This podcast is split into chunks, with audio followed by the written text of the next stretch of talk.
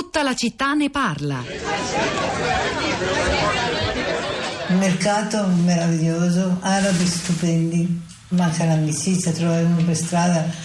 Oh, arriva la signora Pupetto con i bambini, ma proprio una roba stupenda che non esiste da raccontare, no? cioè non mi crede nessuno se lo racconto. Cioè manca quella, quell'aspetto lì che qui non c'è. E il mare, il lungomare, quello è l'immagine più vivo. I profumi de, de, de, del cibo. Era bello, il sole c'era sempre, i datteri, ma che datteri?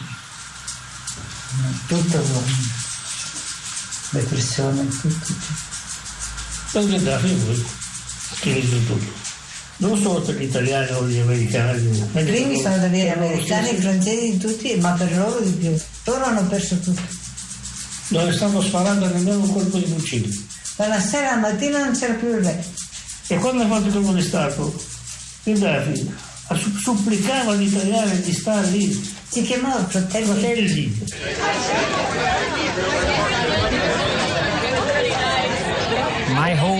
Libia, la mia casa in Libia, è il titolo del documentario di Martina Melilli, presentato fuori concorso all'ultimo festival di Locarno, ne ha parlato anche Hollywood Party intervistando la regista lo scorso 2 agosto.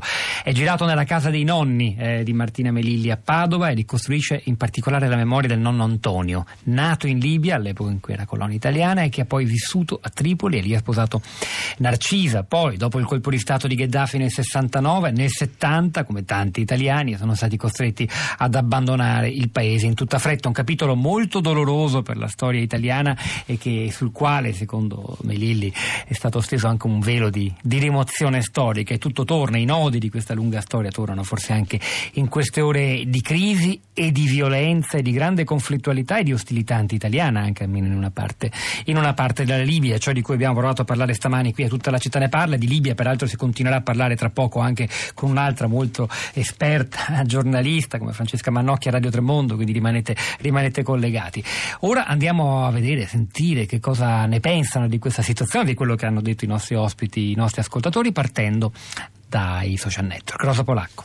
Ciao Pietro, buongiorno, buongiorno a tutti. Comincio con qualche aggiornamento da Twitter dove Nancy Porsia, una giornalista freelance esperta di Libia che ogni tanto è stata anche nostra ospite, ha raccolto in queste ore diverse voci dalla Libia e racconta un po' delle, delle reazioni, delle, delle attese eh, eh, di Tripoli. Allora, una delle prime voci raccolte da Porsia dice qui ho un lavoro e una casa, dove vado? Io e la mia famiglia affronteremo qui il nostro destino, sperando che non ci tocchi in sorte un missile di Tajuri o un razzo di Salabadi. Poi ancora un'altra voce da Tripoli mh, mm, dice Nancy Porsia, ecco il risultato di mesi di propaganda concertata dalla comunità internazionale su Tripoli, città sicura. E ora teniamoci le bombe e le morti dei civili. Ancora una terza voce dice ho chiesto a mia moglie di trasferirci a casa dei miei che hanno un appartamento sotterraneo, ma lei dice che preferisce morire nel suo letto. Questo è quello che mi diceva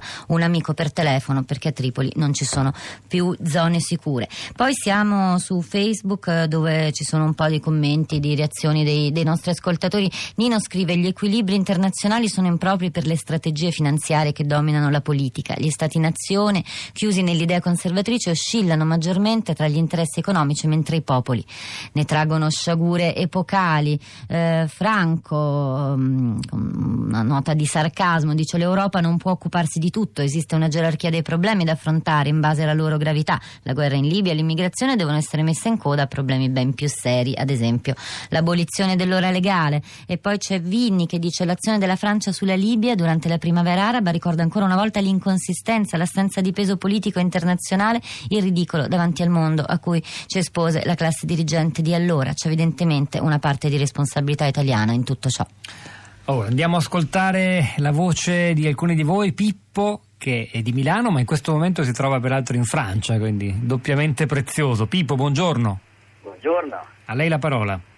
Eh, io, il mio è un ricordo, Sì. nel 2003 ho avuto la fortuna, l'avventura di, fare, di passare una settimana nei deserti della Libia, guidati da dei Tuareg, con cui eh, abbiamo parlato un po' della loro Libia e a quel tempo popolo, eh, la gente non stava male, lavorava, aveva una casa, aveva eh, un futuro. Chiaramente Gheddafi era stato in grado di eh, dominare, eh, di tenere unite delle eh, tribù eh, che poi alla fine, anche con il contributo di Francia e degli Stati Uniti, hanno eh, portato alla sua caduta. Però ripeto, a quel tempo mi dava, anche girando per i mercati, eh, ho avuto l'impressione di una, certa, di una certa pace sociale.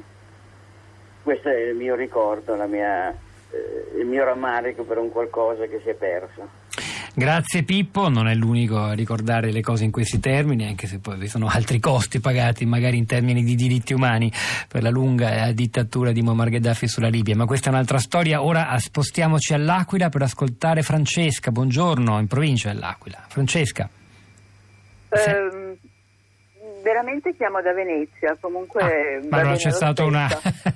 no, c'è stato un fraintendimento, un, ma non ha importanza. No, problema. Prego. Dunque, no, io volevo dire che la Francia e gli altri paesi fanno una politica estera pragmatica, espansionista nel proprio interesse, mentre l'Italia ha fatto una politica estera ideologica, sognatrice, per non dire velleitaria, e adesso ne raccogliamo i risultati.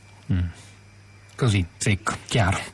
Grazie Francesca, andiamo ad Alessandria in Piemonte. Paola, buongiorno, benvenuta. Buongiorno, eh, volevo fare i complimenti per la trasmissione di oggi che ancora una volta di più ci ha fatto vedere la complessità della politica internazionale come veniva anche già sottolineato e, e, e, ci ha sottolineato che l'interesse economico è sempre dietro ogni conflitto. Ma a parte questo mi chiedevo, visto che sul piatto da noi c'è il discorso della TAP, questa crisi libica può rendere più eh, ancora urgente eh, parlare di questa eh, di questo gasdotto e, e, quindi eh, non bloccarne il progetto ma casomai velocizzarlo? Questa è la mia domanda. Guardi, io non sono in grado di rispondere, le posso soltanto dire a proposito di TAP che sui giornali di oggi si spiega che di TAP parleranno in un prossimo incontro che ha stupito molti il nostro vicepresidente del Consiglio Matteo Salvini e l'ex primo ministro britannico Tony Blair. C'è stato molto stupore quando ieri è girata la notizia di un incontro tra Salvini e Blair, protagonisti di due come dire, capifila di due mondi politici contrapposti, antagonisti, come mai dopo Orban incontra Blair il nostro Salvini? Beh, pare che in realtà lo, Blair venga qui per parlare proprio di TAP perché eh, difende gli interessi di un consorzio che tutela la costruzione di questa infrastruttura così dibattuta e sulla quale ci sono opinioni molto diverse anche in seno al governo italiano. Grazie a Paola e grazie anche agli altri che ci stanno scrivendo. Michele molto duro con Macron. Macron e la vicenda libica sono la conferma inoppugnabile responsabili del fallimento intellettuale degli italici e spocchiosi dispensatori eh, di etichette. Invece Franca da Roma dice a Leni, Eni torni a casa, basta guerra per il petrolio, mica facile. Rosa, torniamo ai social network. Anche su Twitter, Pietro, la, la maggioranza che sembra esprimersi mostra le posizioni che hai detto, che hai illustrato poco fa. Per esempio Giancarlo scrive chi continua a destabilizzare la Libia è la Francia, paese occidentale colonialista per eccellenza. Macron dà fastidio che appoggiamo al Serraj per questioni di bottega bottega. È un paradosso, ma l'Italia, oltre a tenere a bada i trafficanti, deve guardarsi dal gioco dei francesi. E poi c'è Jean dice da dove arriva la certezza che gli scontri in corso a Tripoli siano un piano francese contro l'Italia. La Libia, da quando è stata invasa e disintegrata, è terra di tutti e di nessuno. Ogni potenza ci si gioca le proprie carte al di là di intese e forzature piene di ipocrisia.